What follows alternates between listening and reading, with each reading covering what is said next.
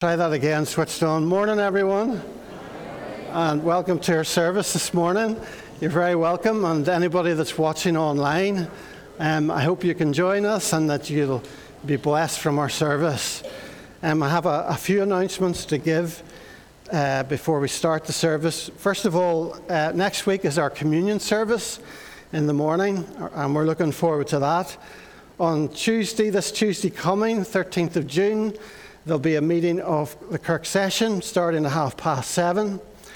Next Sunday at 7:30 p.m., we'll have another opportunity to meet for worship and prayer.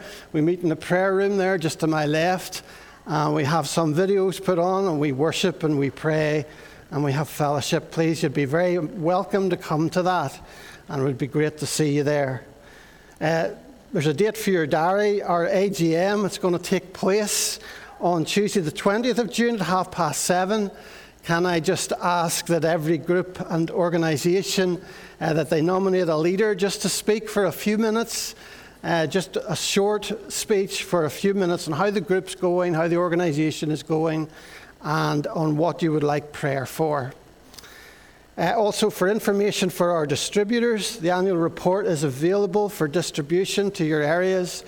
Please collect your bundle from the church kitchen. I'm hoping to, um, I'm hoping to arrange a deep sea fishing trip, or maybe even two if we get enough people uh, over the summer. Uh, you don't need any experience. I've done it several times down with Brian Maharg. Uh, all the equipment is uh, supplied. It's going to be a fun night out.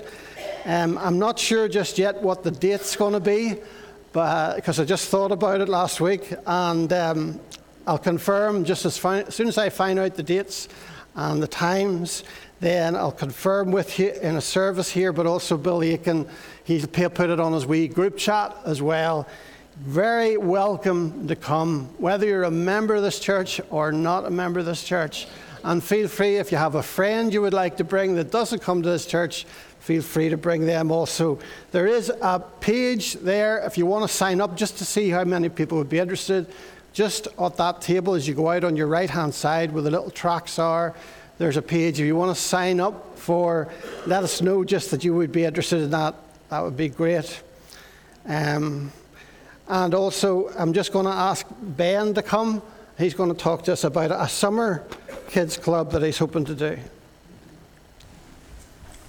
Yes, good morning, everyone. Uh, so, on the 31st of July to the 4th of August, I am hoping to run a kids' club here at Ballycrochan for primary school aged children, and that'll be from 10 till 12 on that Monday to Friday. I've already asked a few of you, but if you're able or willing to help out with that, please get in touch with me. It'd be fantastic to have you. Um, I need the help, would really appreciate it. And it'll be a really good opportunity. So that's from the 31st of July to the 4th of August, from 10 to 12 in the mornings. If you can help, get in touch with me and we'll get something sorted. Thank you. Thank you, Ben. So, just to start our service this morning, I want to read just from Zechariah chapter 4, uh, verse 6. So he said to me, This is the word of the Lord to Zerubbabel, or Zerubbabel, whatever way you want to pronounce it. Not by might nor by power, but by my spirit, says the Lord Almighty. I like the, the New Living Translation on this verse. He says, Then he said to me, This is what the Lord says to Zerubbabel It's not by force nor by strength, but by my spirit, says the Lord of heaven's armies. Indeed, as Paul writes in Romans 8:31, if God is for us, then who can be against us? Let's pray. Father, we thank you that you're in our midst this morning. God, and if we could see in the Spirit, we would see your armies, your protection, you as our fortress. Lord, you as our high tower that we can run into and no safety. Father, thank you for being with us this morning. Lord, we just want to say that we love you and that we want you to be here with all our hearts. We want you to touch hearts and lives, touch the children, touch the adults, touch everyone, Father. Go from seat to seat, heart to heart. May all of us feel encouraged and blessed. But Lord, we pray that we would just not look to be blessed this morning, but that we would come to bless you this morning in what we say and what we do in our worship. And may we bring a smile, God, to your face as we worship you in spirit and truth. In Jesus Christ's name we pray. Amen. So we're going to stand, we're going to sing uh, a lovely uh, chorus which I love. It's called Yet Not I, but Through Christ in Me.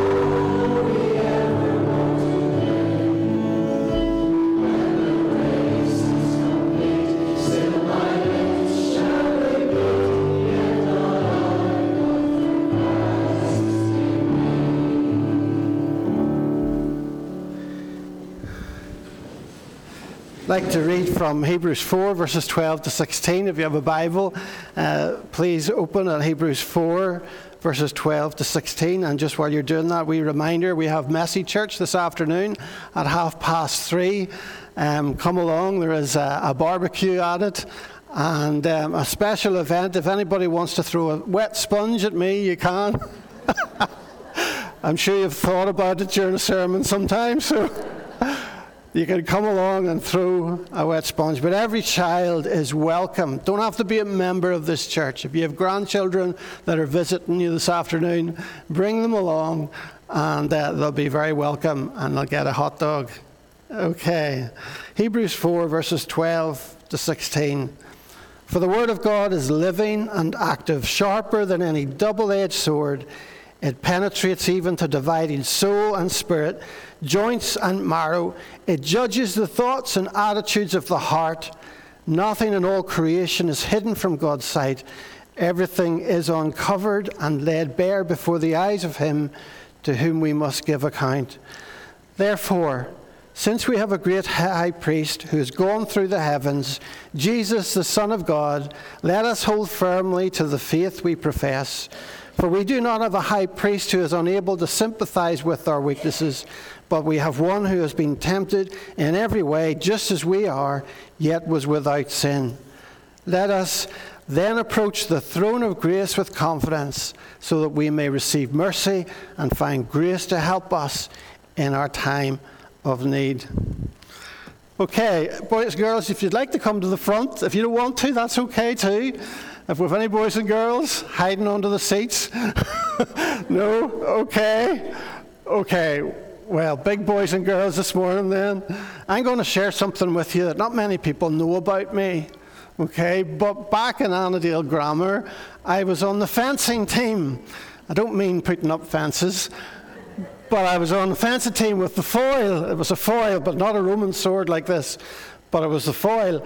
And it may not look very energetic, but it is very energetic. Because the very first, remember the first Saturday morning we went, the coach had us all morning for about two, two and a half hours, up and down the gym, up and down the gym. We had to get our feeding our feet correct. So you put one foot there like that, another foot at right angles like that. The hardest part was putting your, your knees down like that. I think my hip's about to go. But and he would have us move forward. Offense, defense, offense, defense. What are you laughing about? okay, offense and defense. And you had to, we did this for about two and a half hours when you came out, you were sort of walking funny when you were going home, but it built up your muscles. And then the next time, we had to do that before we could ever lift a sword. Now, whenever we lifted the sword, then we had someone obviously facing us, and we'd be down like this, and your opponent would come straight and wants to get you there. So you try and go sideways as much as possible, wants to get you in the heart.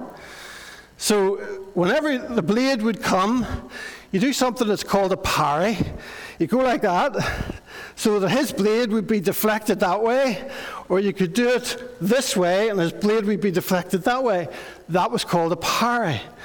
And as soon as his blade was over there, you were meant to be really quick to do what was called a riposte, which was an attack. While his blade's there, you then go quickly and get him, hopefully, in the chest.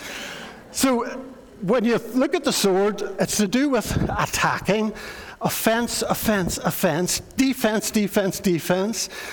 Uh, when we look at the Word of God, and uh, we'll put these wee things on, wee PowerPoint. When we look at the Word of God, there we go. Uh, the Word of God tells us, the Bible tells us that the Word of God is sharper than any double edged sword it penetrates even the dividing soul and spirit, joints and marrow. It judges the thoughts and attitudes of the heart. Now, let me give you an example of how the Word of God can be attacking or touch people's hearts. Now, I've got here a coconut. Now, believe it or not, that's actually harder than my head. And uh, got it in Tesco's, 90 pence. but basically, it's so hard. This, I thought to myself, this is an example. This is a good example of how man's heart and woman's heart can get so hard towards God. I don't need God, even if there is a God. I don't believe him. I can live this life on my own. I'm not a sinner. I've never done anything wrong. And to get through that heart is pretty difficult. And what we're told in Scripture is that the Word of God is like a sword that can cut right into the hardest heart and transform, change a life forever. For example, let me see, there. You see, someone might say, I have not sinned. I have never done anything wrong in my life that I need to give account for. All have sinned, we're told in Scripture, and fall short of the glory of God. So, in other words, it's like I'm here and the Grand Canyon is there, and God is on the far side of the Grand Canyon, and there's no way that I can get across to Him because my sin separates me. And that is a, passage from Romans 3:23. It's the word of God that can go deep into a man's heart and make him realize with the spirit of God moving in his life that he's a sinner, that he's fallen short. He can never reach God in his own efforts, in his own attempt. Okay? So I do love, that, that's an example of an offensive attack, of an attack where God moves by his Spirit, uses his word to get deep into the heart of men and women. Put your hands up if you've had your appendix out. Anybody here have had their appendix out? Yes. Isn't it massively sore before, beforehand? Incredibly sore. And you see, when God cuts with His word into our hearts, He cuts in order to heal.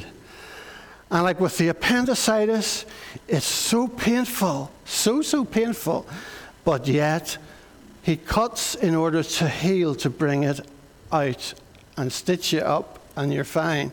When you for, find forgiveness, that's what God is doing. He's cutting into your life, into your heart, reaching you and then giving you forgiveness.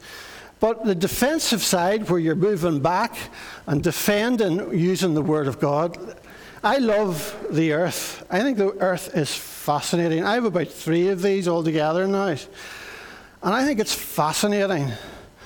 And it's such a beautiful world we live in. And it's reckoned there are three billion people who live on this one planet. And that is massive.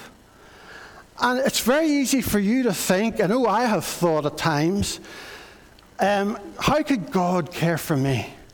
How could God love me? I am one person in three billion. How does God have time to look after me? How, high on earth? I am just so small. He doesn't have the time, surely.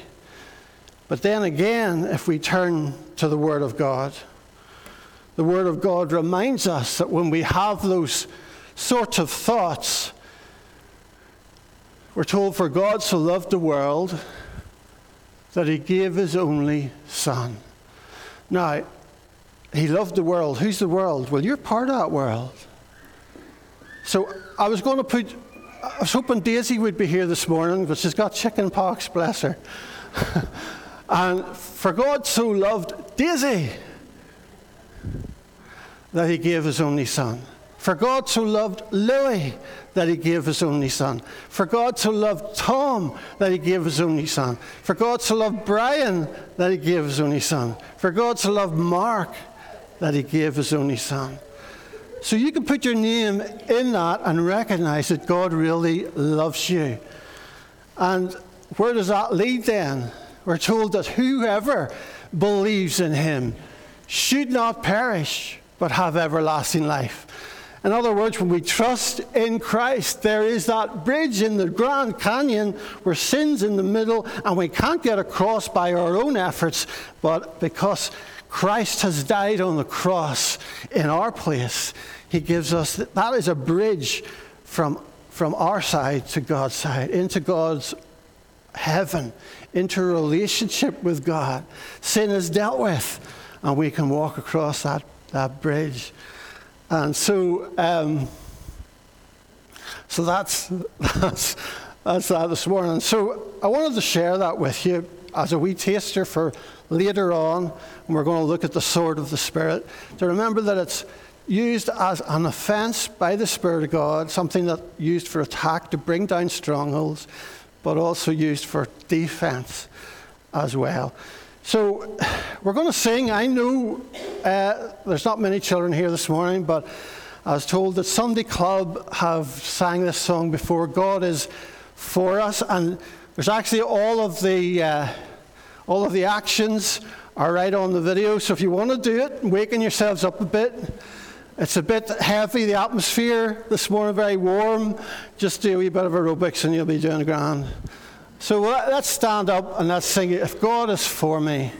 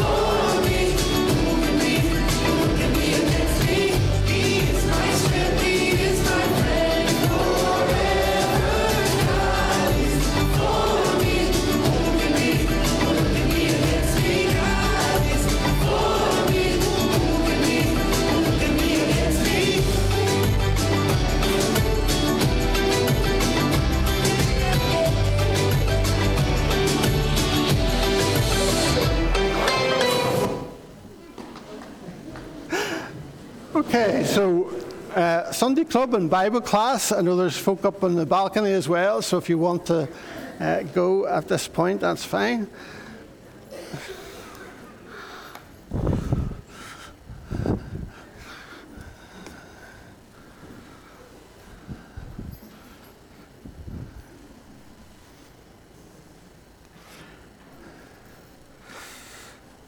And your offering will now be received. Thank you.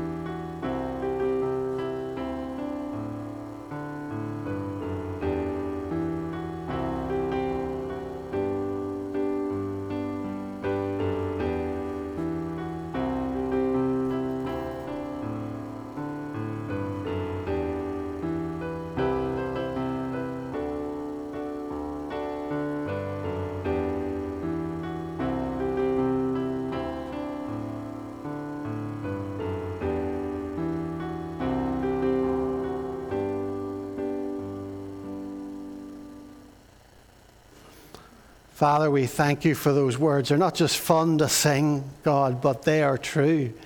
If you are for us, who can be against us? And Father, I pray some people may have come in this morning feeling oppressed, feeling worried about what the week uh, uh has ahead of them. But Father, we thank you that in your presence is pure loveliness. May we know your love this morning, touch in our hearts. May we know that sense of peace and security that you give as our Father, uh, as you put us in your hands and remind us that nothing will harm us, that we are safe in your arms. And Lord, this is the message that we want to bring to people in our community. Uh, this is the message we want to bring, Father, that Jesus is alive that Jesus has bridged that gap between us and his Father, and that we want to share it with everyone. And so, Lord, we use these offerings, God. We bring them because we know that in order to do most things in life, we need it financed. And Lord, therefore, we bring our offerings to you and we give them to you, and we pray that we would use them with such respect because of it's cost people to give it. And I pray, Lord, that we would use it, Lord, for the extension of your kingdom and for the good news of the gospel that Jesus Christ is here for everyone. Uh, and we ask these things, Lord, bless it, what, the way it's used, and may you be glorified in everything we do each day. In Jesus Christ's name. Amen.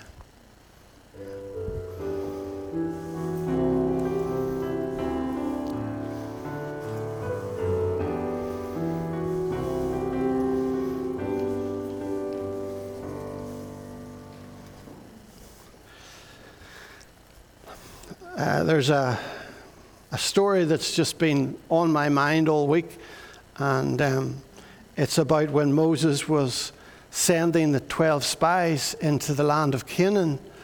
Um, and they had to survey the land and see what was like before they would head in themselves. And they came back, and 10 of them went, Yeah, it's beautiful, just as you said. Land's flowing with milk and honey. Tremendous. Absolutely. The, the actual the ground is so fertile. But we could never take it because the, guy, the men are bigger than us. There's tribes there that are ferocious, that are trained in battle much more than we are. And, but there were two men, Joshua and Caleb, and they said, God is with us. If God is with us, who can be against us? Let's go for it. Let's go for it. And uh, they decided the, the 10 won, the majority won, and they decided not to go for it. And they walked in circles around the wilderness for the next 40 years. Well, it was safe enough because nobody else wanted their land. But they walked with no joy and no sense of God and His presence for 40, day, 40 years.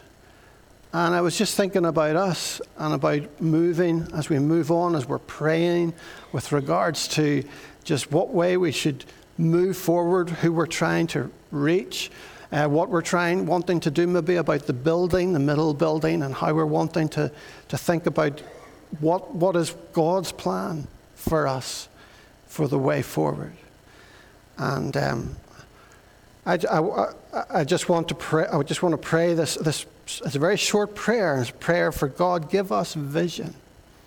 Give us vision. Help us to know what you want from us, who you want to reach in this area, and help us to know what's the best way to do that. So let's pray together. We minute. Dear Father, we desire as a church to take hold of the vision you have for us and pray that you would lead and guide us to take a collective step of faith in the direction that you would have us go. Help us, we pray, to grasp the church vision that you have for us, and may we be sensitive to your leading and guidance. Prevent us from seeking to implement our own inferior ideas or substitute our own man made notions for your plans and purposes.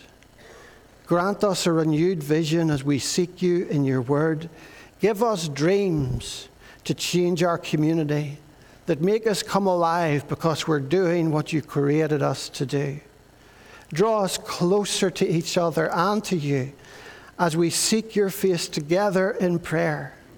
May we be strengthened in the inner man. May we be united together in the unity of the faith and prompted to carry out your plans and your purposes to your greater glory. We pray that the church vision that emerges in our hearts will have been prompted by the Holy Spirit for the edification, for the building up of this church, and to your praise and glory. This we ask in Jesus Christ's name. Amen. So we're going to uh, worship God with uh, Speak, O Lord. It's a, a prayer. Let's stand and sing, Speak, O Lord.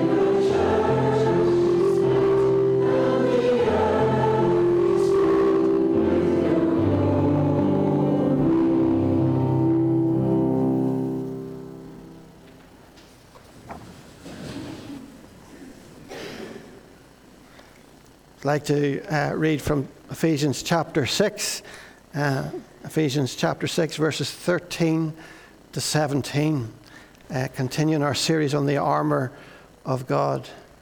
Verses 13 to 17. Therefore, put on the full armor of God, so that when the day of evil comes, you may be able to stand your ground. And after you've done everything, to stand. Stand firm then with the belt of truth buckled round your waist, with the breastplate of righteousness in place, and with your feet fitted with the readiness that comes from the gospel of peace.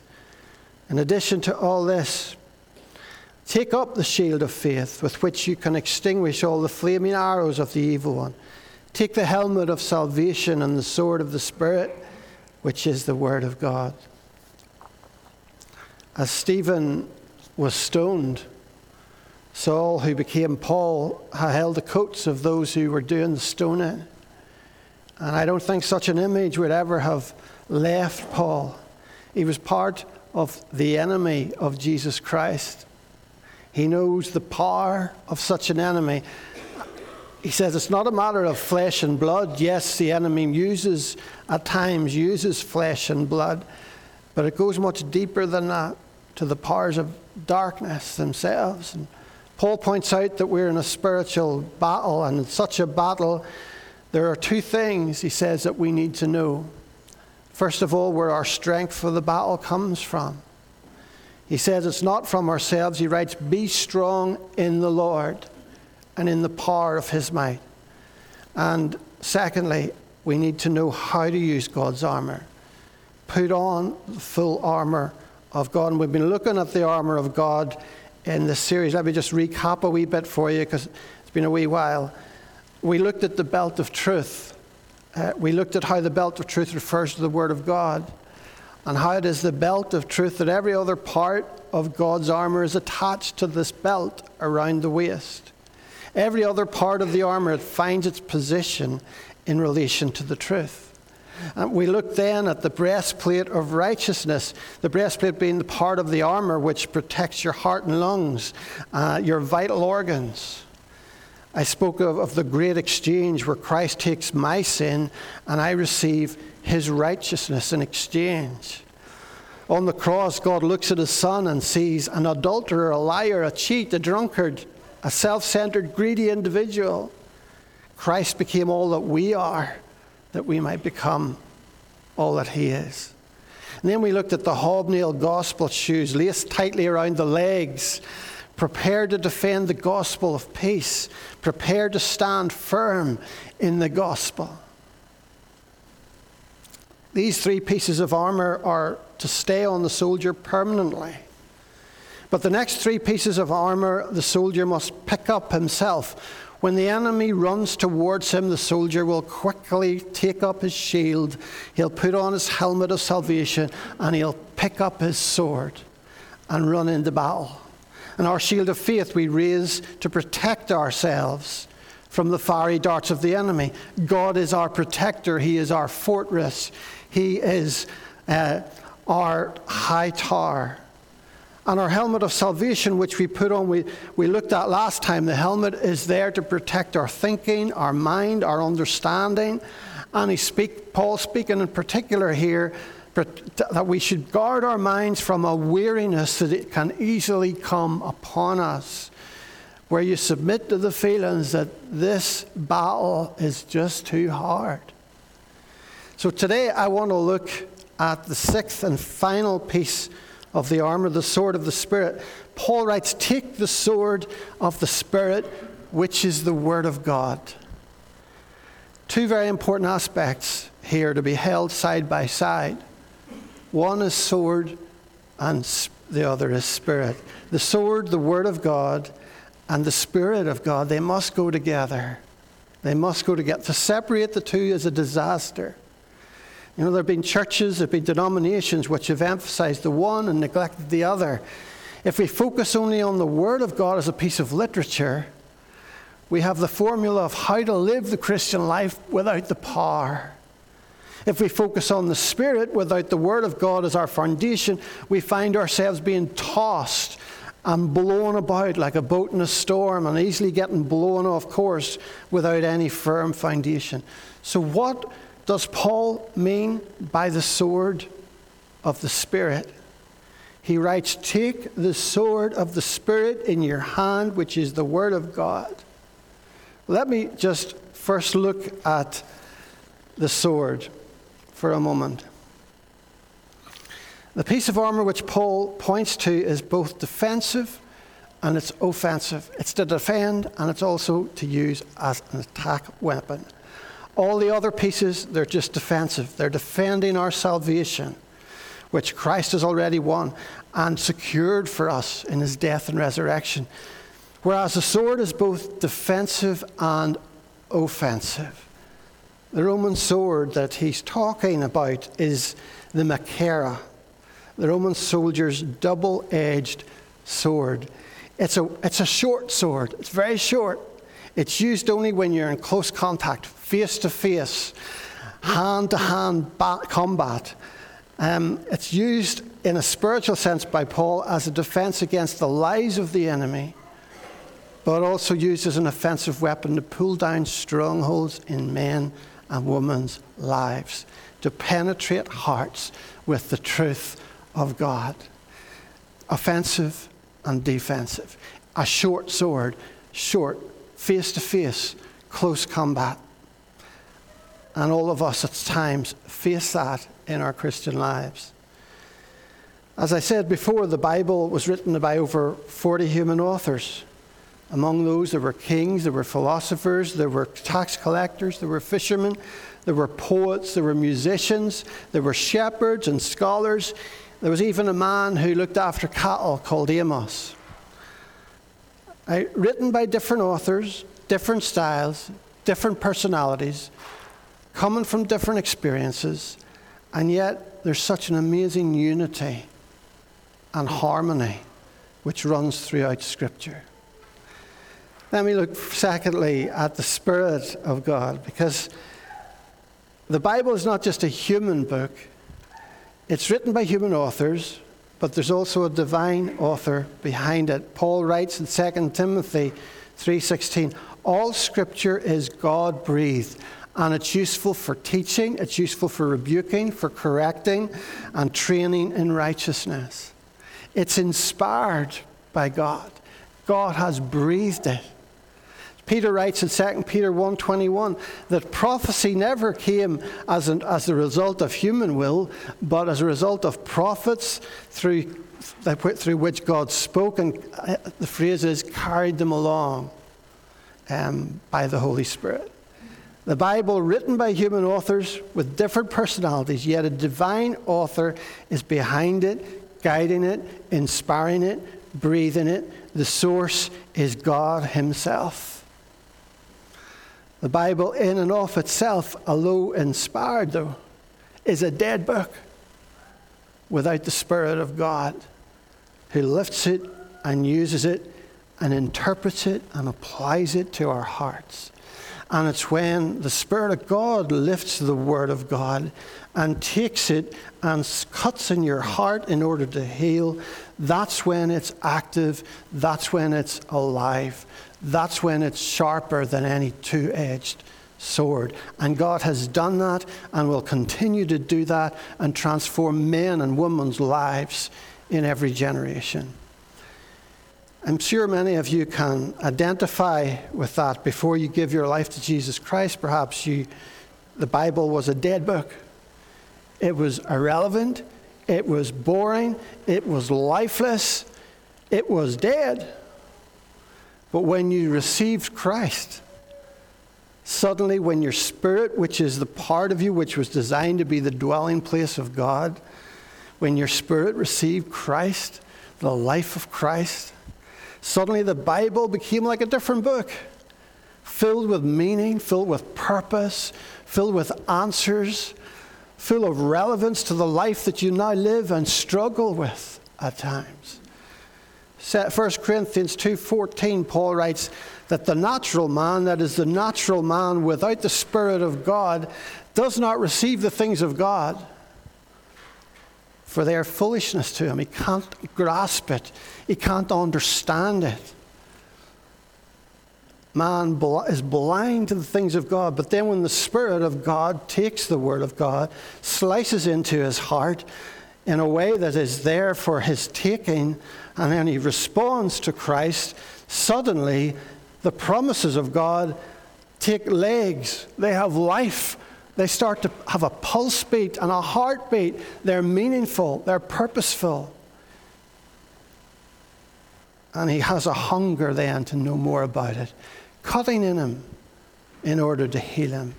You know, Hebrews 4:12 that we read earlier. For the word of God is alive and active, sharper than any double-edged sword. It penetrates even the dividing soul and spirit. The soul is your personality, your mind, your will, emotions. The Spirit, it talks about more and introduces it more to us in the New Testament. Not talking about the Holy Spirit here, talking about your spirit that will live forever. That is that place in you that God created for His life and His presence to dwell. So when you receive Christ, God's presence comes within you. And it says here the Word of God divides both soul and spirit. And God cuts in order to heal. You know, the big difference between the voice of Satan and the voice of the Holy Spirit, that when Satan comes and whispers, he comes to condemn you. Look at your feelings. Look at your sins. You're disgusting. How could you ever be a Christian? And he's quite happy for to give you all that guilt and condemnation and let it hang like a wet blanket on your shoulders. But when the Holy Spirit penetrates your heart, when He comes with the Word of God, when He shows you your sin, He does it with compassion and with love, and He offers a way out. He offers forgiveness. He points you to Jesus Christ, breaking through strongholds. He points you to Jesus Christ, and He says there's forgiveness for everyone.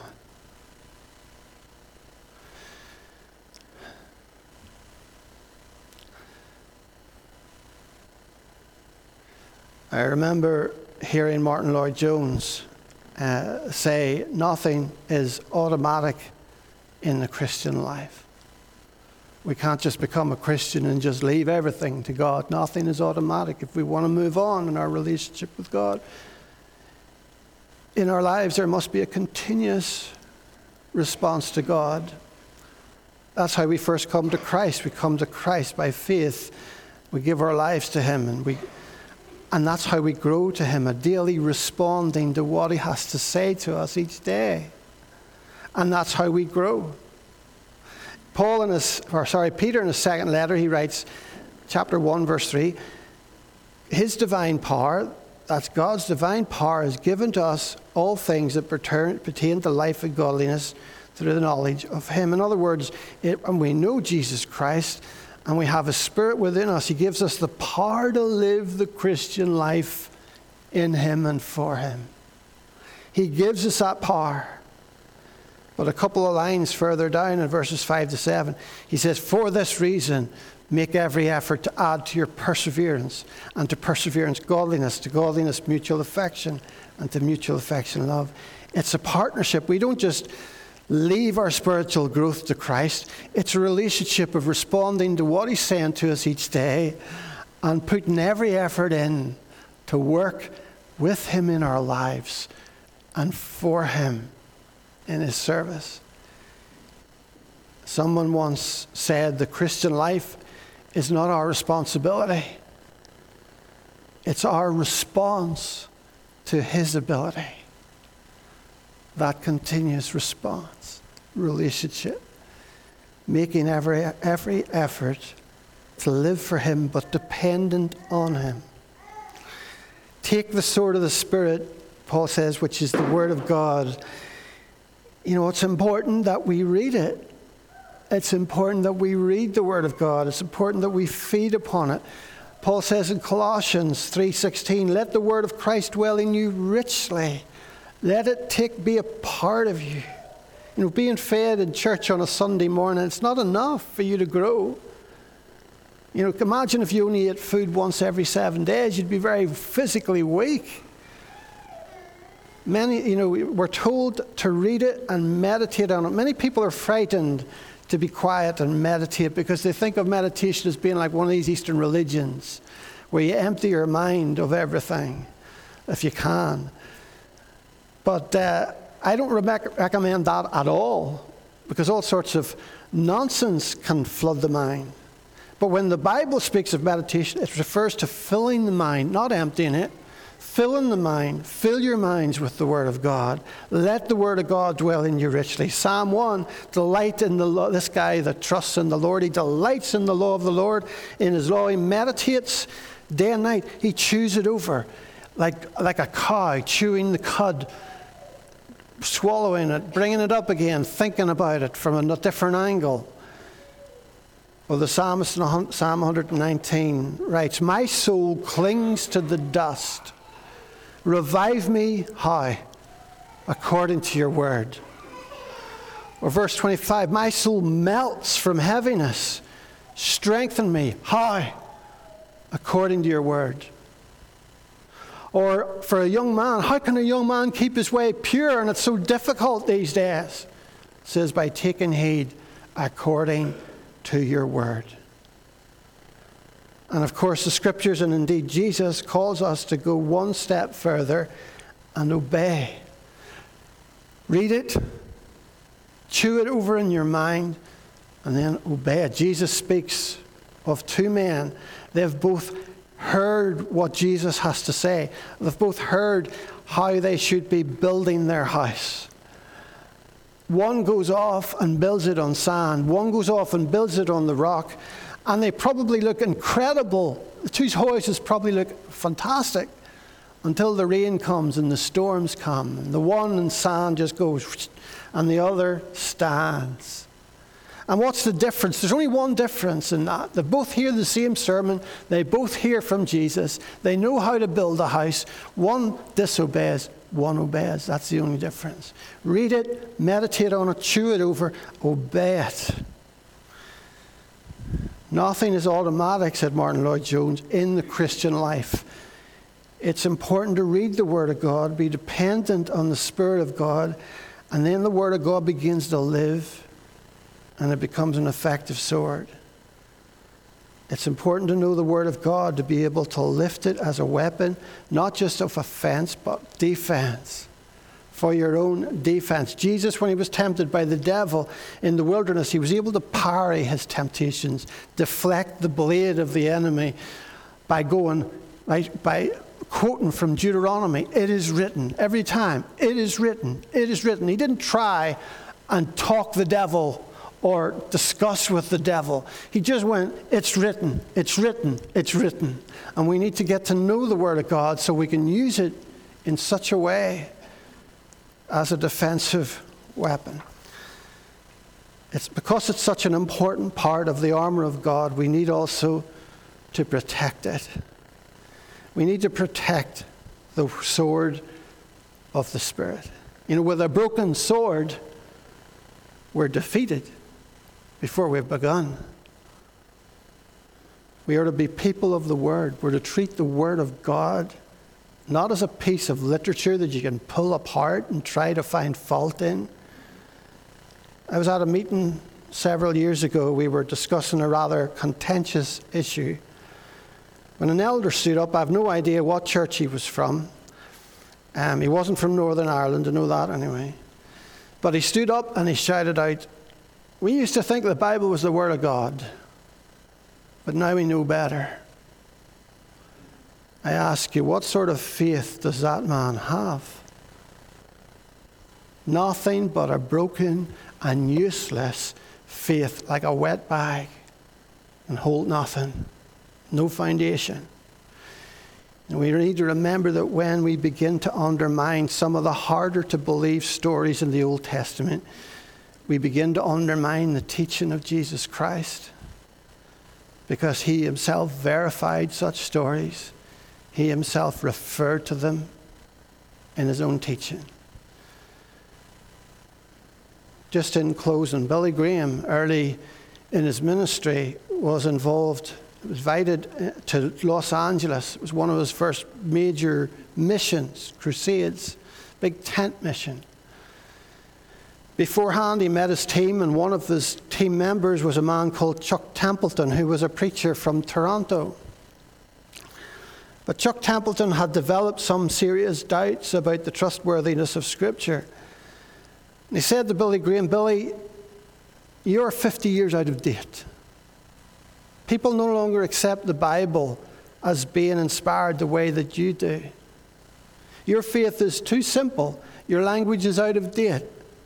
You have to learn new jargon if you're going to be successful in your ministry. Chuck Templeton brought him questions about Scripture which Billy didn't have the answers to. Billy was very troubled. He was very burdened and he wondered can I trust the Bible? If I can't trust the Bible, I can't go on, I can't do a mission. And he went for a walk in the woods that night in, in Los Angeles. And he set his Bible open on a tree stump. And he started to think of Jesus and Jesus' attitude towards the scriptures. You know, well, Jesus accepted the scriptures. He never had a problem with them. He never turned around and said, you know, some of those stories you just have to take with a pinch of salt. He never did anything like that. And Billy decided to follow likewise in his footsteps. So with his Bible sitting on this open, sorry, open, sorry. So with the Bible sitting open on this tree stump, he cried out to God. He says, Oh God, there are many things in this book that I do not understand. There are many problems with it for which I have no solution. There are many seeming contradictions. There are some areas in it that do not seem to correlate with modern science. I can't answer some of the philosophical and psychological questions that Chuck and others are raising. And Billy fell to his knees. And I said, Father, I am going to accept this as thy word by faith. I'm going to allow faith to go beyond my intellectual questions and doubts, and I will believe this to be your inspired word. And finishing his prayer, his eyes in his, in his autobiography, he says that his eyes stung with tears. But he sensed the power and the presence of God in such a way that he had never done for months. The campaign in Los Angeles was anointed by God. God's Spirit was all over it. And night after night, the tent was packed and thousands gave their lives to Jesus Christ. It was described as the greatest revival since the time of Billy Sunday. It had such an impact upon the city of Los Angeles. And this was to be the catalyst which would kick-start Billy's ministry to become a worldwide ministry. Paul says, Take the sword of the Spirit, which is the Word of God, praying always with all prayer and supplication in the Spirit. One of the most important pieces of God's armor that we've got to protect. Let's read it. Let's meditate on it. Let's stand on it. Let's let it become a part of us. Live by it. Depend on the Holy Spirit to show us Christ in it time, every time we read it. May we see Christ in it. Pray that God's written word would lead us to the living word, Jesus Christ Himself. How we need Christ. If we were to ask what would be great for the world, we might have many, many people might say, well, if there was one thing we need, we might need this, or we might need that, or we might need something else. The one thing throughout all time that we've needed most and will need tomorrow, and the next generation and our kids will need, and our grandkids will need is Jesus Christ. So let's make sure that He feels happy in Ballycrochan Presbyterian Church. Let's make sure that He feels welcome in this place to move amongst us with power and His grace and His love, touching people's lives here and into the community. Let's pray. Father, we just thank you for Jesus. Lord, we thank you for Jesus Christ. Lord, we'd be lost, absolutely, literally lost without him. May he be the center of our lives. Give us a hunger for him. If we don't know him yet, Lord, God, give us that hunger. Move by your Spirit and bring us that faith that we need to respond. Lord, help us, give us a desire, no matter what age we are, from young to old, give us a desire to know you more and to read about Christ in the scriptures and to know him on a daily basis, not just on a Sunday, but in every part of our week. In Jesus Christ's name we pray. Amen. we're going to finish uh, with uh, be a very appropriate uh, hymn, Be thou my vision. Jesus Christ, my vision.